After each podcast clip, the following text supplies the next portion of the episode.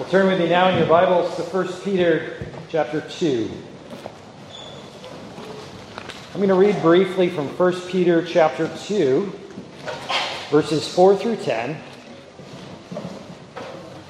And then our sermon passage is from Psalm 115.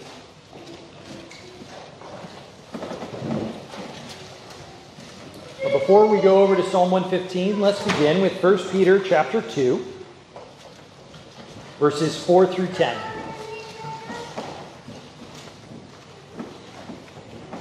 First Peter chapter 2, verses 4 through 10. Hear now the word of the Lord. Coming to him as a living stone, rejected indeed by men, but chosen by God and precious, you also, as living stones, are being built up, a spiritual house, a holy priesthood, to offer up spiritual sacrifices acceptable to God through Jesus Christ. Therefore, it is also contained in the Scriptures Behold, I lay in Zion a chief cornerstone, elect and precious, and he who believes on him will by no means be put to shame. Therefore, to you who believe, he is precious, but to those who are disobedient, the stone which the builders rejected has become the chief cornerstone and a stone of stumbling and a rock of offense. They stumble, being disobedient to the word, to which they also were appointed.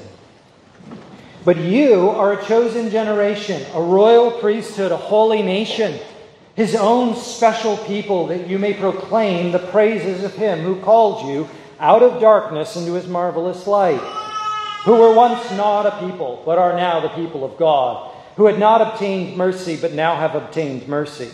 Beloved, I beg you, as sojourners and pilgrims, abstain from fleshly lusts which war against the soul. Amen. You got an extra verse in there. It's worth hearing. Peter writes to a scattered audience. He writes to the pilgrims of the dispersion, and he tells them do you not know that your earthly experience of separation and of scattering is deceiving you? What's really happening in this life is that you're being gathered together. You're being assembled into a spiritual building. I know it feels like dispersion. I know it feels like the, a scattering. This is easily applied to First RP's experience, right? How many of you live in Cambridge? I know it feels scattered. I know we feel dispersed throughout New England. But here's the reality we're being gathered together, we're being assembled together, but not upon our commitment to the congregation primarily. No, the cornerstone of this building is not the fieldstone that you can find at one of these ends of this building. It is Christ. Christ is the cornerstone of our congregation. Christ is the cornerstone of the church of Jesus Christ.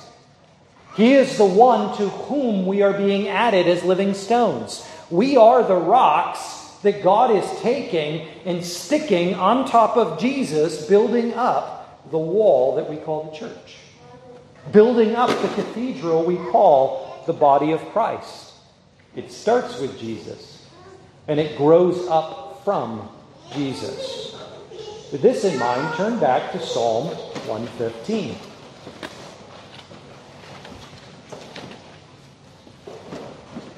Psalm 115 is our sermon text this morning as we continue through the Egyptian Hallels.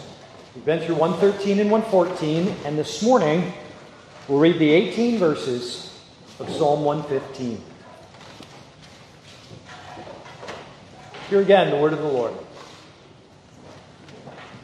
Not unto us, O Lord, not unto us, but to your name give glory because of your mercy, because of your truth. Why should the Gentiles say, Where is their God? But our God is in heaven. He does whatever he pleases.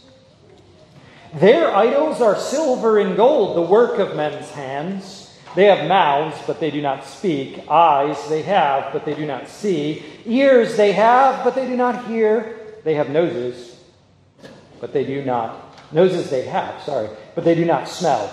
They have hands, but they do not handle. Feet they have, but they do not walk, nor do they mutter through their throat. Those who make them are like them. So is everyone who trusts in them. O Israel, trust in the Lord. He is their help and their shield. O house of Aaron, trust in the Lord. He is their help and their shield. You who fear the Lord, trust in the Lord. He is their help and their shield. The Lord has been mindful of us. He will bless us. He will bless the house of Aaron. He will bless the. I'm sorry, I did that when I was practicing this morning too. He will bless the house of Israel. He will bless the house of Aaron. He will bless those who fear the Lord, both small and great. May the Lord give you increase more and more, you and your children. May you be blessed by the Lord, who made heaven and earth. The heaven, even the heavens, are the Lord's. But the earth he has given to the children of men. The dead do not praise the Lord, nor any who go down into silence. But we will bless the Lord from this time forth and forevermore. Praise the Lord. Amen and amen. On a beautiful summer day, much like this one, probably in the month of August, I brought my high school sweetheart to the first family reunion. I was introducing Lydia to the Bailey family clan. She met my obnoxious uncle, who insisted on calling her Red, so she called him Baldy. And he turned to me and said, She'll do. When we got ready to go, we were in the breezeway by the front door, and Lydia was packing up her things, and I was packing up my things, and my sweet little grandmother came out the door and down the steps and walked over to me and put her arm around me and said, Noah, we like Lydia. If you guys break up, we'll keep her and you can go. I said, Thanks, Grandma. You see, family is something that seems so permanent. It predates us. We didn't choose parents, we didn't choose older siblings. And for the most part, we didn't choose younger siblings. There's something permanent and transcendent about family. And yet, it's so fragile. And yet, we do come and go. We, we add spouses and grandchildren and children, and we lose parents and siblings. There is an ebb and flow to the family, even as the family feels permanent and transcendent. The reason for this, according to Psalm 115, is because the reality of the family of God is rooted in God and not in us. That sense of permanence to our family belongs to Jesus. And that sense of impermanence that belongs to us is because we are united to Jesus in the family. In other words, the truth of God for us, the good news to encourage our hearts, is that Jesus makes us a family. Jesus makes us his family. And from this truth, we should learn to pray for one another. We should fill our prayers with prayers for one another. You remember in Psalm 113, because Jesus is our future and he's got it secure, we should fill our prayers with his praises from Psalm 114. Because Jesus is building us a home, a new heavens and a new earth. We should fill our prayers with hallelujah. But now, thirdly, because Jesus is building us a family, making us into a family, we should likewise fill our prayers with his praises, with hallelujah, and with one another's needs. We should pray for one another. Let's look at the psalm together. Notice in verses 1 through 3, the psalmist begins by addressing what is the cornerstone of a family. What makes God's family God's? Verse 1 Not unto us, O Lord, not unto us, but to your name give glory. The fundamental feature of Egyptian Hallels is that they are psalms that celebrate God's salvation by saying, Hallelujah, praise the Lord. The psalmist here begins not with the word Hallelujah, praise the Lord, but begins with the necessary inversion. Not to us, O Lord, give glory, but to you. Don't praise the church, praise God. Now, this grows out of Deuteronomy chapter 8. Moses is standing on the plains of Moab with the second generation. Their parents have all perished in the wilderness. They are the new church, the new Israel, the new generation. They are on the shores of the Jordan River, and they are going to cross over and, under Joshua, not Moses, conquer the land of Canaan. And as they embrace this season of transition, Moses says to them in Deuteronomy chapter 8 Now remember, children, he didn't bring you out of Egypt because you were so mighty and glorious and good. And he didn't carry you safely through the Red Sea because you were so holy and righteous and godly. And he didn't preserve you in the wilderness and from all the Amalekites who attacked you because you were so numerous and wealthy and powerful. In Deuteronomy chapter 8, he says exactly what Psalm 115, verse 1 says. He says, He did it because He loved you. Because He loves you. Not unto us, O Lord, but unto your name give glory. The foundation of God's family is that it exists to glorify and enjoy God forever. The family of God is not rooted in the experiences of God's goodness and blessing alone, but in an intense desire to glorify God for his blessings. The ambition of God's family is to glorify his name. This is explained in the following lines because of your mercy, because of your truth. That is to say, that God's name is a merciful name.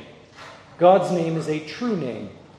When God first came to Israel in Exodus, he visits Moses at the burning bush and he gives them, through Moses, a name Yahweh. The name that means I am. But more appropriately, it means I am here. I am with you. This true and merciful name highlights the proximity of God the immediacy of God, the attentiveness of God, the affection of God. But then in verses 2 and 3, the psalmist notes that Gentiles will say of Israel, So where is your God? Now, there's a very good reason why Gentiles say this to Israel. Because all Gentiles at this time can tell you where their God is. He has a temple. He has a all idol. He has an altar he can be carried around on somebody's shoulders. So they go to Israel and they say, Where is your God? And they go, Well, well, he's invisible. And they're like, You mean make believe? Oh, he's your invisible God.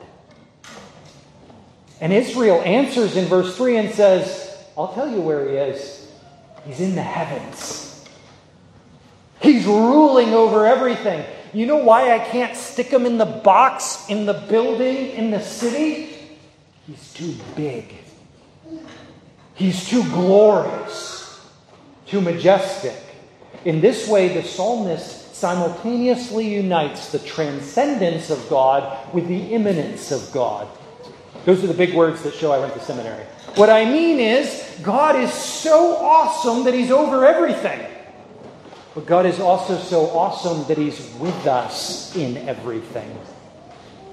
This is why we glorify His name and not us. For He is an awesome God, and He is alone God. Not unto us, O Lord, but to your name give glory. This is the defining characteristic of the family of God. If we as a congregation want to adopt, own, and practice the reality of our adoption, it begins here.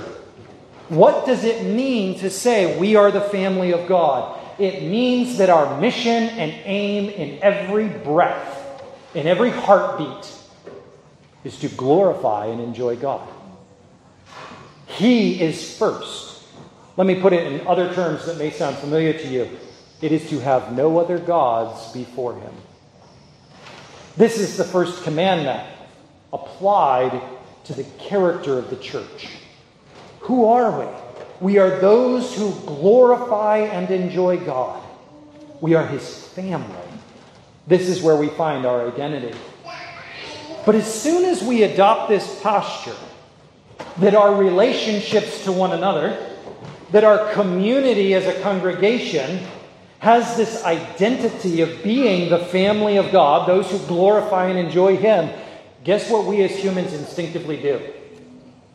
We elevate those relationships in that community to the position of God. There's a, there's a word that the scripture uses to describe that practice to confuse the means with the ends, to treat the relationship and the community by which we glorify God with God Himself. It's called idolatry. It's where we take something in the creation meant to help us in our relationship with God and we make it God. And that's why the psalmist in the very next verses, verses 4 through 8, tears down idols. Their idols are silver and gold, the work of men's hands. These are the things that we create, the things that we fashion, the things that we make. These relationships are the ones that we work on, the ones in which we do our work. Whether in the job or in the home or in this congregation, we live in a community of people in which we work on one another. Here's one of the terrifying realizations that one day pops up in the mind of every young couple. That person sitting next to you at dinner is Jesus' chief instrument of your sanctification. He or she is there to find and point out all your sins. That's your spouse's job. Oh, and it gets better. If you really want to be sanctified, you can have kids, and they'll run around displaying all your sins for you. My friends, this is what God shows us that the relationships on which we work are really working on us. It is not our works which are so powerful and wonderful. God does not relate to us through silver and gold. God does not relate to us through the work of our hands. Thank God. God relates to us through the person of Jesus Christ. Here's another way to say it the first commandment is about the wrong God, the second commandment is about the wrong Jesus. The wrong way to relate to God. Idols, the ancient civilizations weren't stupid, were not made simply for false gods. They were also made to falsely represent the true God. Let me give you an illustration, because this psalm is about the Exodus. There is one idolatry that stands out more than any other. They're at the foot of Mount Sinai. Moses has been gone for 40 days. The people of Israel come to Aaron and they say, this guy Moses ran off and left us. We need a new solution. We need a new Moses. And Aaron goes, All right, give me the gold earrings. And according to Aaron's story, he throws it into the fire and out comes a golden calf. According to Moses' story, Aaron very carefully fashions the thing. So you decide who told the truth Moses or Aaron. Moses says that he carefully fashions a golden calf and he sticks it up, and all the people celebrate, and we go, We have a new Moses. This is the God who has brought you up out of Egypt. It's not a false God, it's a false mediator, it's a false intercessor, it's a false Moses. We know this because the very next sentence, Aaron says to Israel, Tomorrow is a feast to Yahweh. The name of the golden calf is Yahweh. They've got the right God, they've got the wrong Christ. They are making God in their image. They are making God in their likeness instead of the other way around. We do not worship God by what we make. We do not have a relationship with God because of what we do. No, our works have mouths, but they do not speak. Our works have eyes, but they do not see. Our works are without life, without vitality. We can't make things that live. We can't. Well, you know what? We can get dirt, and we can stick seeds in the ground, and we can add water and hope that there's sunshine. But at the end of the day, the only thing that makes that seed into a plant is God. Friends, we can take husbands and we can take wives and we can put them together, but there's no babies without God. This is the work of God to give life. The works of our hands don't live. God gives life. And so all who trust in their works become like their works. All those who make them and put their faith in them become as lifeless as their labors. Have you seen this about Boston? The person being described here occupies the sidewalks of our streets Monday through Friday. They wake up thinking about work. They go to bed thinking about work. They fill every hour of every day with work. And they are the most lifeless people I have ever met. They are drained of their vitality. They are without creativity, without vigor, without passion. They are without joy, without thanksgiving and gratitude. All the generosity of life has drained from them because they worship the works of their hands, not Christ. He is the image of God, says the Apostle Paul, the express image of God. If we are to have a relationship with God, it must be in Christ. This is what it means to be the family of God. To aim to glorify and enjoy Him, but to do it in Jesus. So that's the theological foundation. How do we do that?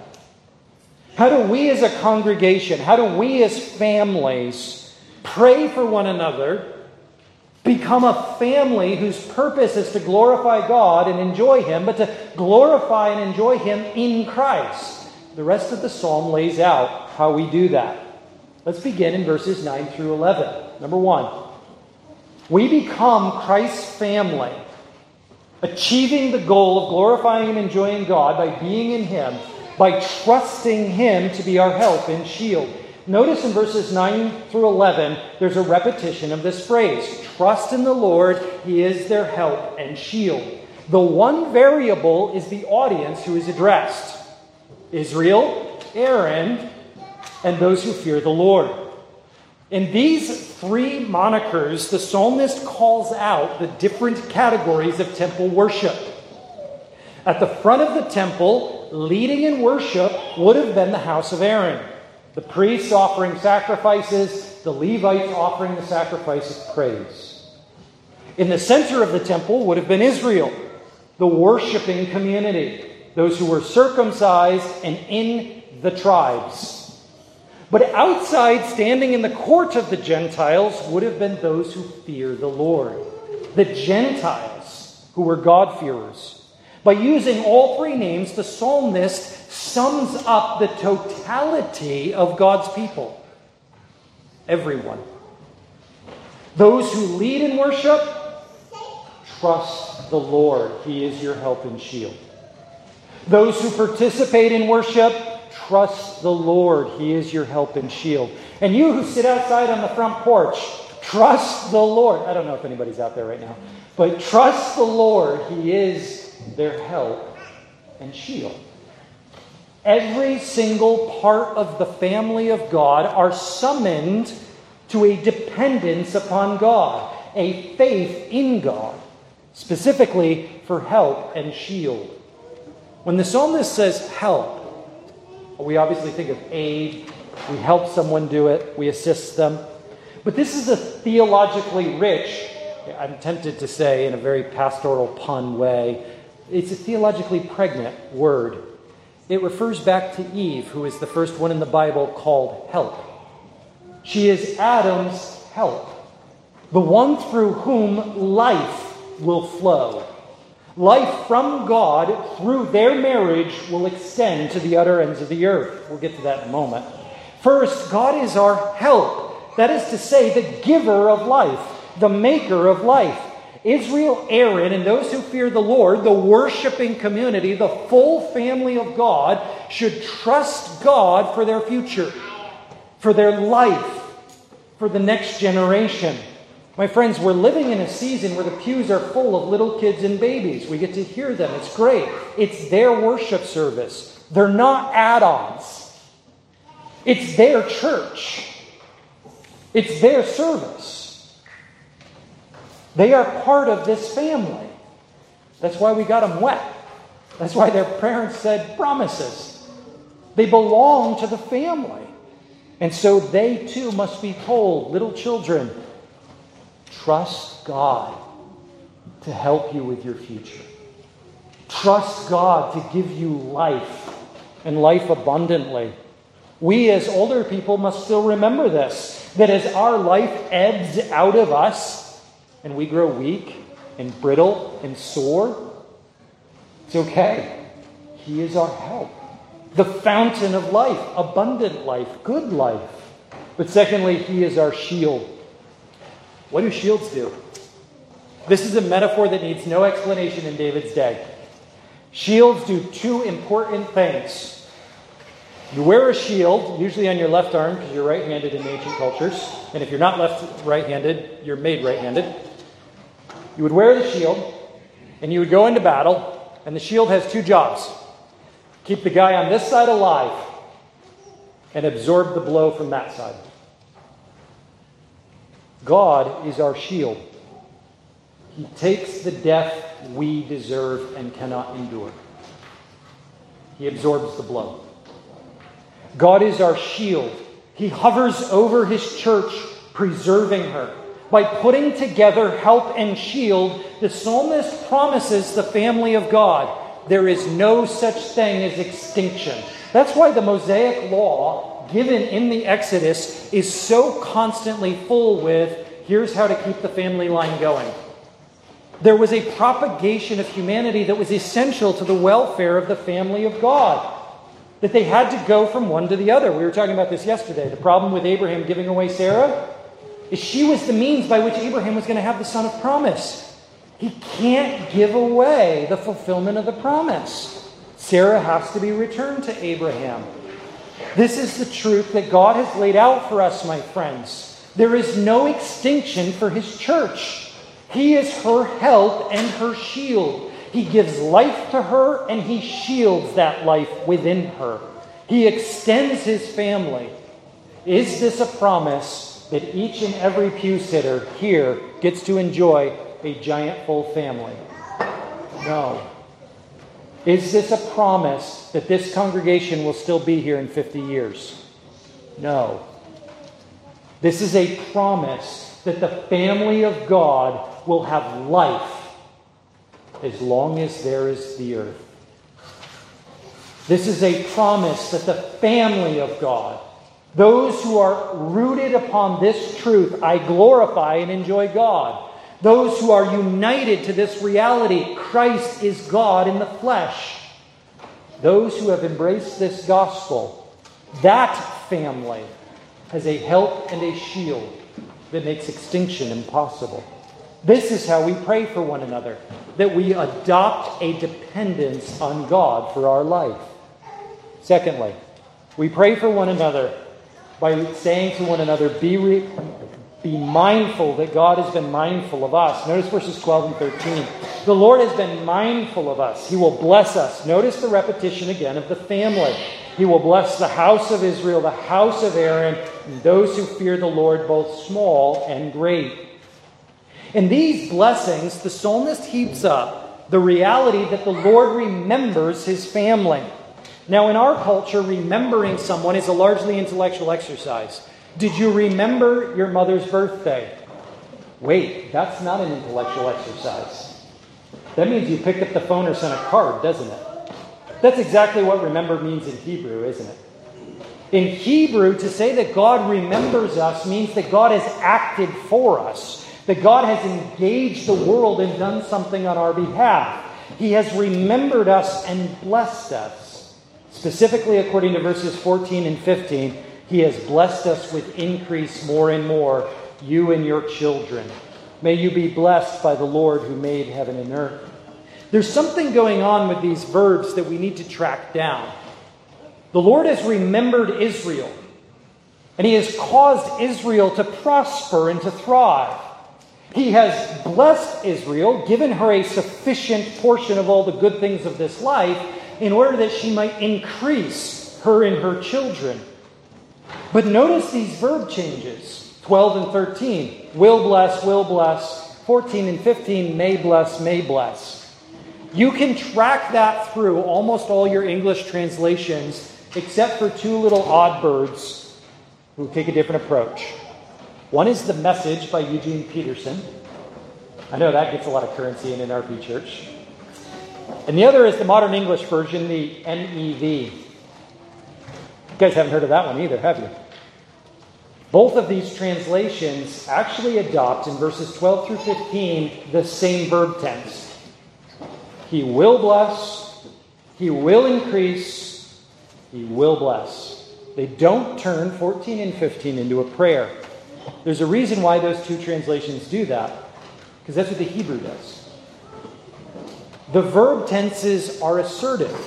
The verb tenses, which are only distinguished by context, not by grammar, are intended to communicate a confidence in God and His presence among us. That as we trust the Lord to be our help and shield, we can trust the Lord to remember us, to increase us, to bless us with what we need in order to be increased. There are two important applications of this. The first is that he is promising the church growth on which the church can act, in which the church can expect good things. The church is to exercise a faith in these promises. It's not a mere wishing or wanting. It's a certainty on which we can act. Let me be a little more precise. You can share the gospel with your neighbors, some of them will get converted. You can invite people to church, some of them will come. I know it's, it's, it's really hard to believe, especially when it hasn't happened much. And we begin to doubt, and we begin to doubt, and Jesus whispers to us this morning Are you going to believe what I tell you or what you see? He has promised to add to his church. He has promised to bless his church and to build up his family, to add generation upon generation. And this becomes the important point, my friends. He doesn't promise to make every single generation that has ever lived the most prosperous that has ever been. The church may wax and wane. It may grow and it may shrink. Have we not seen that here in this family of God? Have we not seen that in our congregation, in our presbytery, in our denomination? Have we not seen that in the Christian church in America? He is promising here a growth by which we live on and on in this world. He is our help and our shield so that the church might survive, endure, and thrive and prosper. Not every single congregation. Not every single denomination and not every single generation. But that we would increase and endure, that we would be blessed of Him. This illustration came through in the Exodus as well. There's this great census. Do you guys remember Numbers? Have you guys looked at Numbers really closely? There's something really important that happens in the book of Numbers. At the beginning, they take a census and they get a total. This is how many people are in the nation of Israel that came up out of Egypt.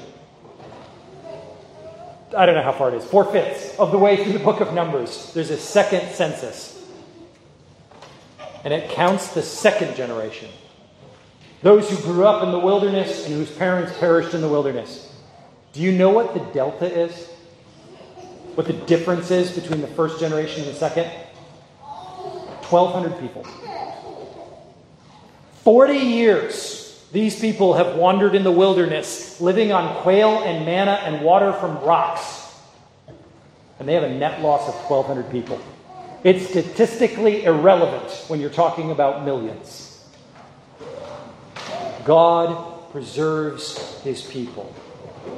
He has preserved this congregation He has preserved his family. He will preserve his family. From generation to generation, he will be worshiped on the earth, but not just the earth. In the final portion, verses 16 through 18, the psalmist says, The heaven, even the heavens are the Lord, but the earth he has given to the children of men.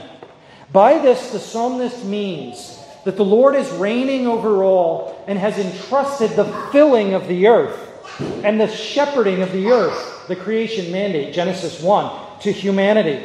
That we should be fruitful and multiply, not merely in biology, but also in spirituality. That the great commandment should be followed. Sorry, I'm trying to think of the, the cultural mandate should be followed by the Great Commission. That's what I'm trying to say that we see in Christ, Matthew 28, that Christ has commanded us to make disciples. Ultimately, why do we baptize children? Because they are disciples. We disciple them. And Matthew 28 says, baptize disciples. We are to make disciples of all nations. The heavens are the Lord's, but the earth is to be filled with humans. We are to populate, but not just with humans with worshiping humans, with the family of God who make it their aim to worship and glorify Him. Reason for this is in verse 17 the dead do not praise God, nor those who go down into silence. By this, the psalmist means that those who exit the earth are no longer part of the worshiping community. My friends, if our congregations consist exclusively and entirely of those who worship in this generation and none of the next generation, the church will be extinct. And this is what God has promised will not happen. He will be worshiped. There will be a people to say hallelujah, a people of his family who will be rooted in Christ and out of the riches of his gospel will cry out hallelujah. And so the dead will go down. They will empty the pew and their children and their grandchildren will take their place. This is true of the church. This is true of each and every one of us in the church, whether we give birth or not, whether we foster or adopt or not. Because this is the family into which we were adopted. And this family has a future. This family has children and grandchildren. The question is, what will we do with them? How will we care for them? How will we attend to them? In verse 18, the psalmist says, But we will bless the Lord from this time forth and forevermore. There's a terrific little syllogism in verses 17 and 18. The dead do not praise the Lord. But we will bless the Lord. Logical conclusion we don't die. This is the truth that Jesus is making of us a family, a family that will always have a presence here on earth, a family that will be preserved in order to praise the Lord. A family that will always occupy space in creation in order to cry out, Hallelujah. But sweeter still is this every single Hallelujah singer we have lost is still singing Hallelujah. Because the church from here has gone to glory and keeps singing. This is the riches of the family of God. There was a grumpy old Scot. He's one of my favorite theologians. He was doing a wedding. And because he's a grumpy old Scot, he preached on the proverb there is always a thing that begins in happiness and ends in sorrow.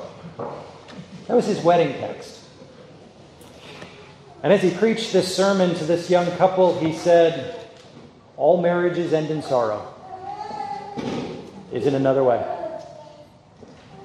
In fact, he turned to his audience. All relationships end in sorrow. There isn't another way. And then he gave him the gospel. except the relationships that are rooted in Christ.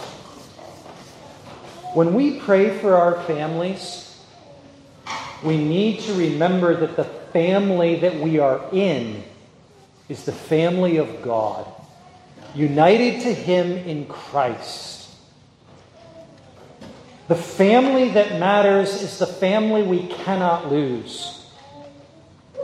You will bury your dead.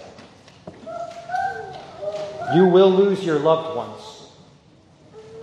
You will break each other's hearts. You will ruin your relationships. You will hurt your community. But you cannot lose a family who's founded on Christ, the cornerstone.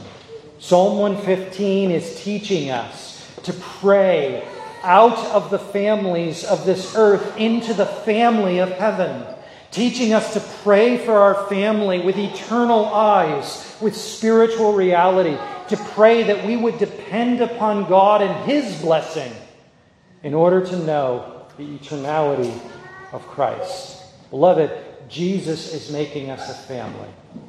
So let's pray for one another. Please pray with me.